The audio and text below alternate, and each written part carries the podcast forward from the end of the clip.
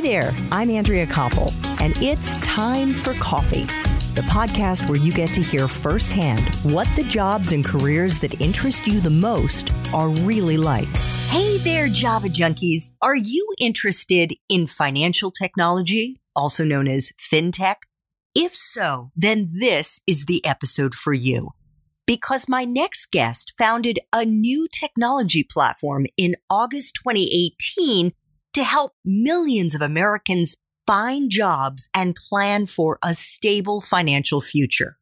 But before I introduce you to the CEO of Steady, Adam Roseman, I want to make sure you've signed up for the Java Junkies Journal. That's time for Coffee's weekly newsletter that gives you an exclusive peek inside the episodes and the professionals we're going to be featuring that week. Just head over to the Time for Coffee website at time, the number 4coffee.org, and the sign up box is right there on the homepage.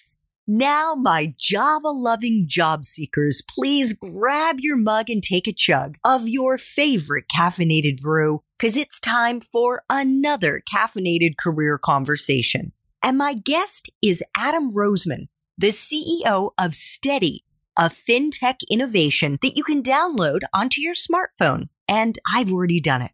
Adam has made a career out of supporting mission oriented businesses and initiatives and has worked with the Steady team to create a platform for the millions of people who are changing the way America works. The platform helps the Steady community to find jobs, increase their income, and build more secure financial future.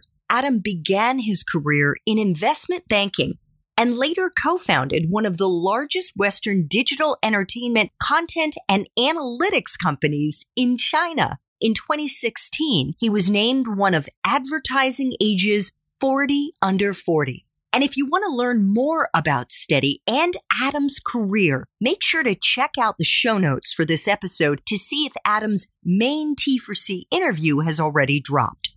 That's where we'll be going deep into what he's doing now. Adam, welcome to Time for Coffee. Are you caffeinated and ready to go? I am. Thank you so much, Andrea. Are you joining me from Atlanta? Is that where you're based? I am actually in Washington, D.C. at the moment. I'm based in Atlanta, but I'm up here in D.C. for a Future of Work conference. Oh, you're kidding. We could have done it in person. But you ah. know what? It's all good. What kind of coffee are you savoring? I'm actually a tea guy, I have to admit. Oh, so. oh my goodness. So you were actually kind of trying to get one by me there for a couple of minutes, weren't you, Adam? I was. I am fully caffeinated. okay. But we're like, as far as time for coffee goes, although I prefer to interview guests who are coffee drinkers, we accept all shapes and sizes. It's all good. And the important thing is that you got a little caffeine in your system so you're awake since it's mid afternoon on a Tuesday afternoon. So let us dive right into the espresso shots. These are the 10 questions to help Java junkies who want to get into, I guess we should call this the world of entrepreneurship, how they can do that. So Adam, what entry level jobs are available to young people who want to break into your field?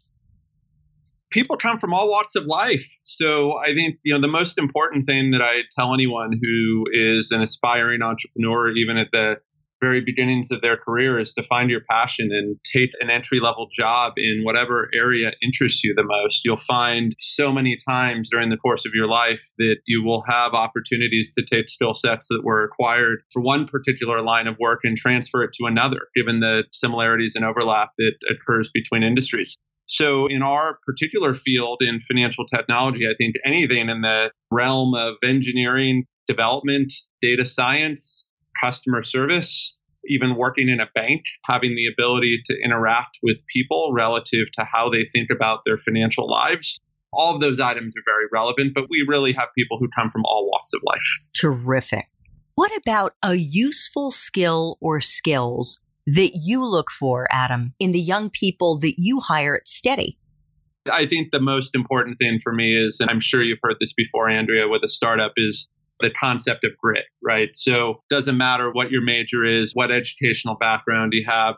There's this element of grit, which really is defined as someone who's just going to make it happen, right? Who's going to do what it takes to excel in their job. And these folks generally will excel in any line of work that they choose. They may not realize this, but they will. So finding and identifying that element of grit, which is just really the concept of I am going to succeed, I am going to be successful, I'm going to run down the wall to make sure that happens. That's what we look for in all of our interviews, especially with folks who are earlier in their careers. One of the guests that I interviewed earlier today, who coincidentally is also an entrepreneur, said similarly to what you just did, Adam, that he is looking for people who have experienced adversity whether from childhood, whether from when they're a little bit older, but something, as you so articulately put it, that they have developed a bit of a hard shell. Not that they're jaded, but that they can kind of gut it out. Absolutely. From my perspective, especially now being a really a fourth time entrepreneur, what I learned very clearly is that my biggest learning experiences were in my failures and the development of the ability to persevere and understand that life and specifically entrepreneurship is a constant roller coaster and having the ability to understand that the world isn't going to be up and up and up irrespective of if your business is a complete failure or if you end up exiting like Uber at an $80 billion market capitalization at IPO, either of those companies had plenty of ups and plenty of downs along the way. And those that have learned to manage the downs and understand that they're part of life and especially as part of entrepreneurship are those that are likely going to be most successful. Wonderful. What about someone's major, Adam? I'm not sure if you really believe that if they don't have a background in finance or economics or business, is that a deal breaker to get into the fintech world? I don't believe so at all. Certainly, my economics background was a little bit helpful relative to my initial baseline understanding of business when I entered the workforce. But that sort of one up maybe gave me a one to three month advantage over where I would have been otherwise. To the extent that you're a hard worker, to the extent that you're smart and are going to persevere, the skills that you're going to develop on the job are never going to approximate what you experienced during your educational career. So, so long as you've been able to develop strong work ethic, the ability to have attention to detail, and deliver results in your educational career, that's what's going to be most relevant, not the subject that you chose to study. Terrific. What about a graduate degree and less so for the entry level jobs, more so for those who really want to succeed in fintech, who really want to make it to the top, who want to start their own companies? How important is it to have one? And if so, what are the most useful ones to have?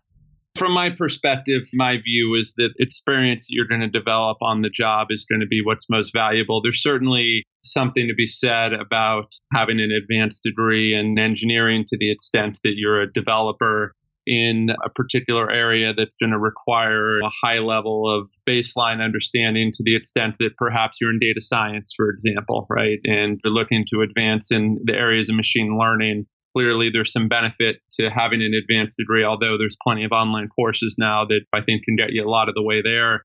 From a business perspective, a lot of people will say go to business school, get an MBA.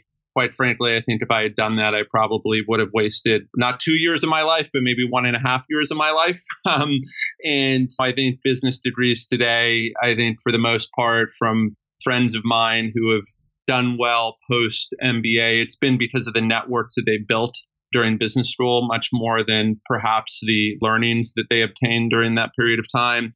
So if you struggle with developing your own network, perhaps that's helpful. But separate from that, I'm not a big supporter, specifically when you're talking about business, of advanced degrees being a necessity by any means.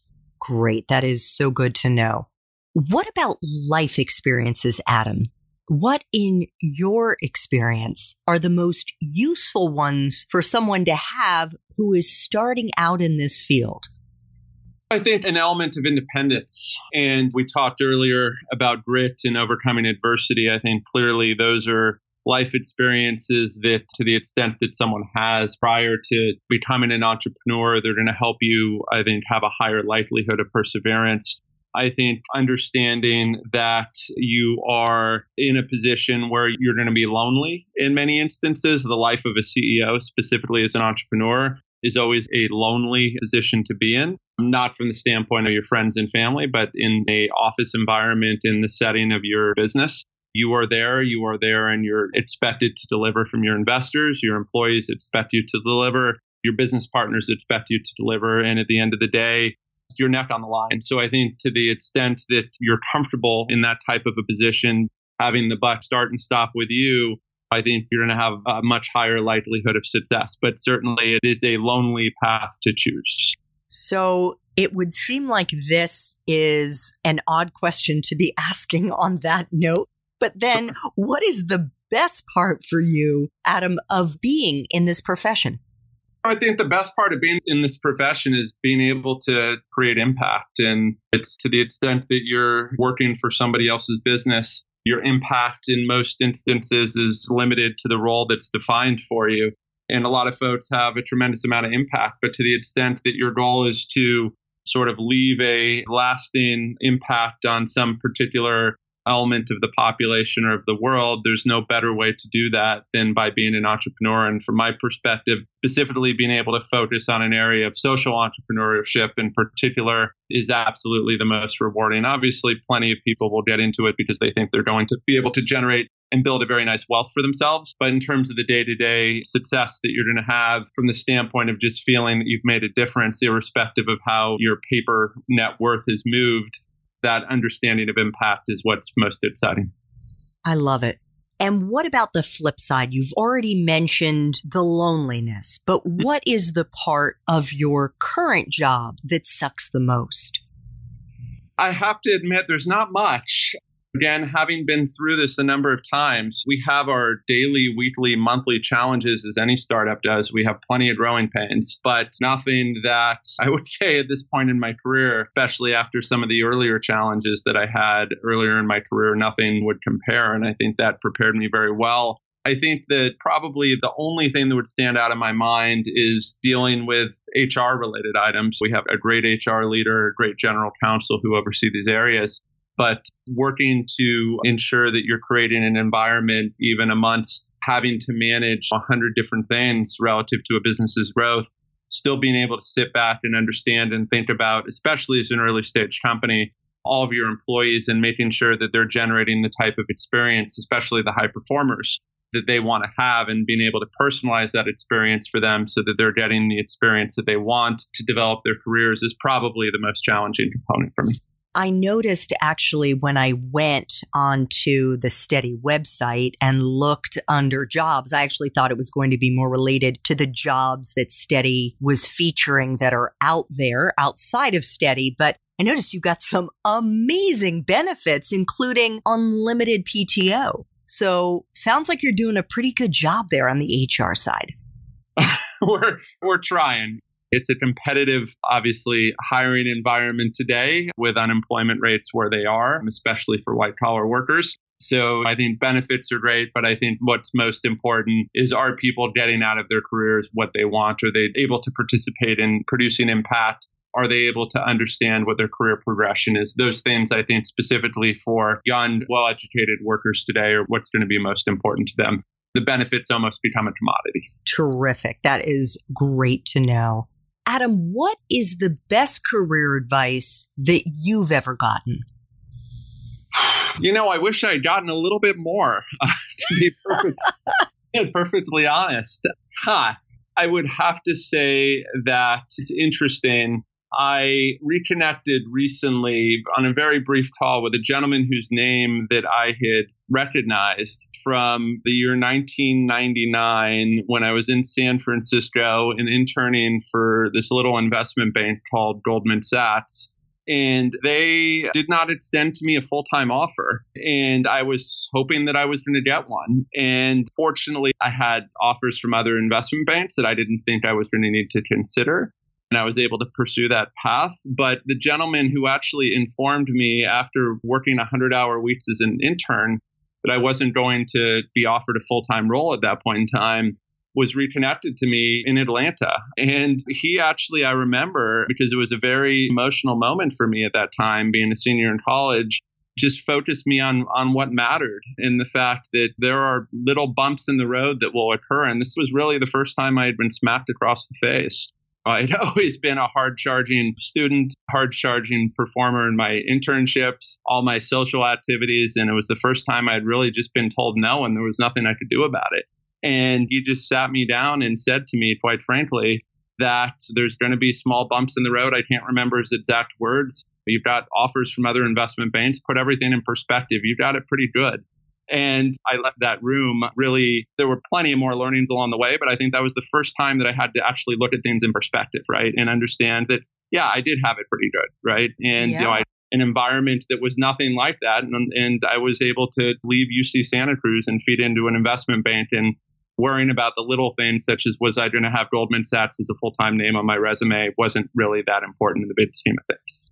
There's so much that I really love about that, Adam, but I will just suffice it to say you may not have gotten a lot of career advice. You may have wanted more, but that career advice was pretty darn stellar.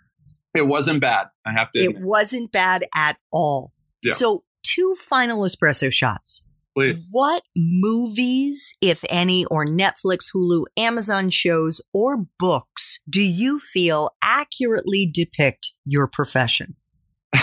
okay. So you're talking to the guy who just admitted the other day that I still haven't watched the last episode of Game of Thrones. I've seen everything but, but who admitted that the last series that I had watched prior to that was Growing Pains. Um, so in, in terms of my knowledge of TV shows and films, pretty limited. So I think on that one, aside from just mentioning that when I was in investment banking, I did enjoy the movie Wall Street.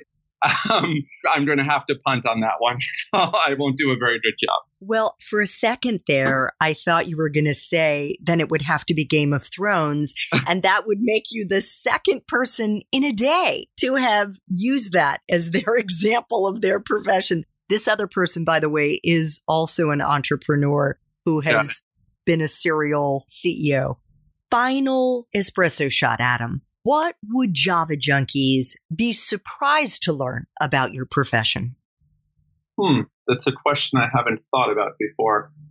I'd say, I think just generally the the diversity of activities that have to be managed, especially in a social entrepreneurship driven business where you're trying to obviously acquire users, generate impact for users, but also try to effectuate change on a broader level that involves things like movement in legislative agendas as well in terms of the treatment in our instance contract workers and moving to enact legislation that would support them. So i think i don't have a wonderful answer on that one but i would say as much as anything it would probably just be the diversity of activities sort of ranging from sitting in a room on a pretty regular basis with individuals who are hourly workers and gig workers to understand their lives, all the way to going and having to hop up to DC to talk to legislators around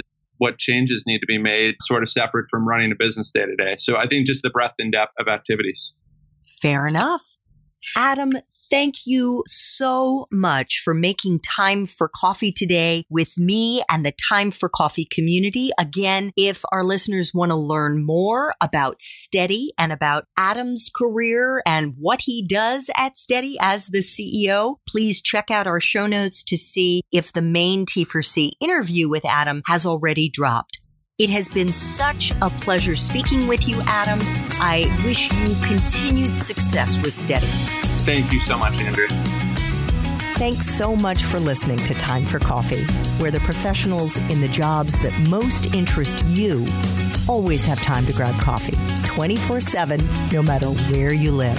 I have one quick favor to ask you. Remember to rate, review, and subscribe to Time for Coffee. Thanks so much.